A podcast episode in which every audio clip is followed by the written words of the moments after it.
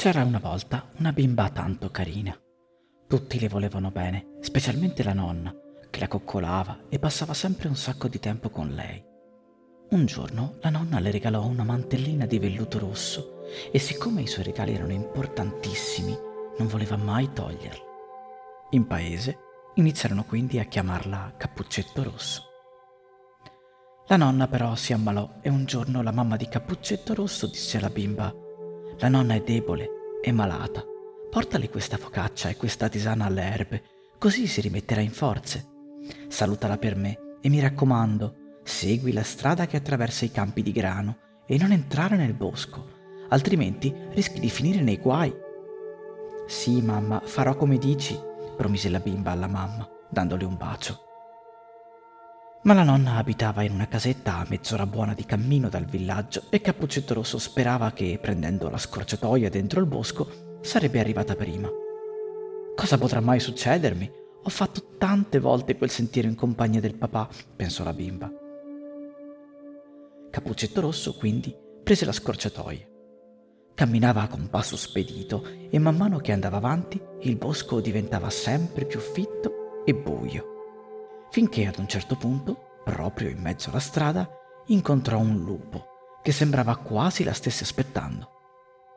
Cappuccetto Rosso non ebbe paura, non sapeva che quella era una bestia tanto cattiva. Buongiorno, bimba, disse il lupo. Buongiorno a te, rispose Cappuccetto Rosso. Dove vai così di fretta? Vado dalla nonna, che è malata. E che cos'hai nel cestino? continuò il lupo. Una tisana e una focaccia l'aiuteranno a guarire. Ma che brava bimba. Ma dimmi, dove abita la tua nonna? Vicino al mulino, dove ci sono gli alberi di noccioli, disse Cappuccetto Rosso. Il lupo pensò, questa bimba è proprio ingenua. Se vuoi ti faccio compagnia fino dalla nonna. Qui nel bosco si possono fare dei brutti incontri, sai? Cappuccetto Rosso annuì e sorrise felice. Il lupo iniziò a camminarle a fianco, ma sembrava pensieroso finché all'improvviso sorrise tra sé e sé. Aveva escogitato un diabolico piano. Aspettò di arrivare appena fuori dal bosco e le disse Ecco, bimba mia, da qui in avanti puoi continuare da sola. Spero di rivederti presto. Grazie mille, signor lupo. A presto, rispose Cappuccetto Rosso. Ma guarda quanti bei fiori ci sono laggiù, disse il lupo. Non sarebbe bello raccoglierne un mazzo per la nonna? Cappuccetto Rosso guardò i fiori. Erano stupendi e corse a raccoglierne un bel mazzetto per la nonna. Il lupo approfittò del momento di distrazione di Cappuccetto Rosso e corse dritto alla casa della nonna. Chi è? chiese la nonna quando sentì bussare alla porta. Cappuccetto Rosso, nonna, aprimi, disse il lupo con la vocina più dolce che poteva. Devi solo spostare il chiavistello, rispose la nonna. Io sono troppo debole per alzarmi. Il lupo spostò il chiavistello, entrò e andò dritto verso il letto della nonna e gnam! se la mangiò in un sol boccone. Poi indossò i suoi vestiti e la sua cuffia e si nascose sotto le coperte ad attendere.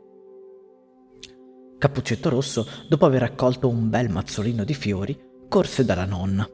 Stranamente trovò la porta spalancata e, entrando piano piano nella stanza, ebbe una sensazione così cupa che pensò c'è un silenzio strano qui oggi e mi viene quasi voglia di andare via.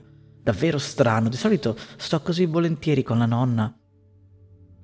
Si avvicinò al letto e spostò la coperta. La nonna aveva la cuffia abbassata sulla faccia e aveva un aspetto strano. Nonna, che orecchie grandi che hai, disse la bimba. È per sentirti meglio, bambina mia, rispose il lupo. E che occhi grossi che hai, è per vederti meglio, bambina mia. Nonna, ma anche le tue mani sono così grandi, disse Cappuccetto, sempre più spaventata. Per afferrarti meglio, iniziò a ghignare il lupo.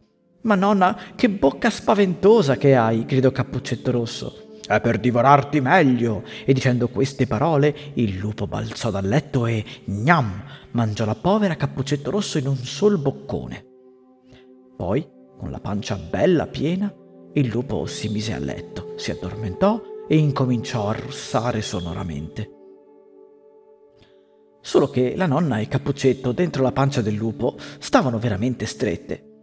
Cappuccetto allora iniziò a fare il solletico dentro la pancia del lupo e subito anche la nonna incominciò a farlo. Il sonno del lupo iniziò a essere molto disturbato, si girava di qua e di là, dal fastidio, finché non si svegliò di soprassalto. Iniziò a tossire, così forte che anche le mura della casa tremavano, finché fece due colpi talmente forti che dalla bocca gli uscirono fuori sia Cappuccetto che la nonna. Caso vuole che proprio in quel momento passasse di lì il cacciatore, il quale, sentito tutto quel trambusto, non poté fare a meno di affacciarsi alla finestra e guardare tutta la scena. Il lupo, che si teneva la pancia con le mani per il dolore provocatogli dai forti colpi di tosse, quando vide il cacciatore affacciarsi alla finestra, gridò di paura e corse veloce fuori dalla casa della nonna. Il cacciatore non fece in tempo ad imbracciare il fucile che il lupo era ormai già lontano. Ma andava bene così lo avrebbe acciuffato un altro giorno. L'importante era che Cappuccetto Rosso e la nonna stessero bene. Le due, un po' frastornate per l'accaduto, stavano comunque bene e ringraziarono il cacciatore per aver fatto scappare il lupo. Poi Cappuccetto guardò la nonna e si scusò dicendole Scusami nonnina, è tutta colpa mia se il lupo è entrato in casa tua e ha cercato di mangiarci. Sono stata una sciocca a inoltrarmi nel bosco da sola e a fidarmi di un lupo cattivo. Prometto che non lo farò mai più. La nonna, visto che Cappuccetto Rosso aveva compreso bene i suoi sbagli, la abbracciò forte forte, la baciò in fronte e le disse di ascoltare sempre quello che diceva la mamma, che era solo per il suo bene. Così Cappuccetto Rosso tornò a casa, ma per la strada che attraversava i campi di grano, mica attraverso il sentiero nel bosco.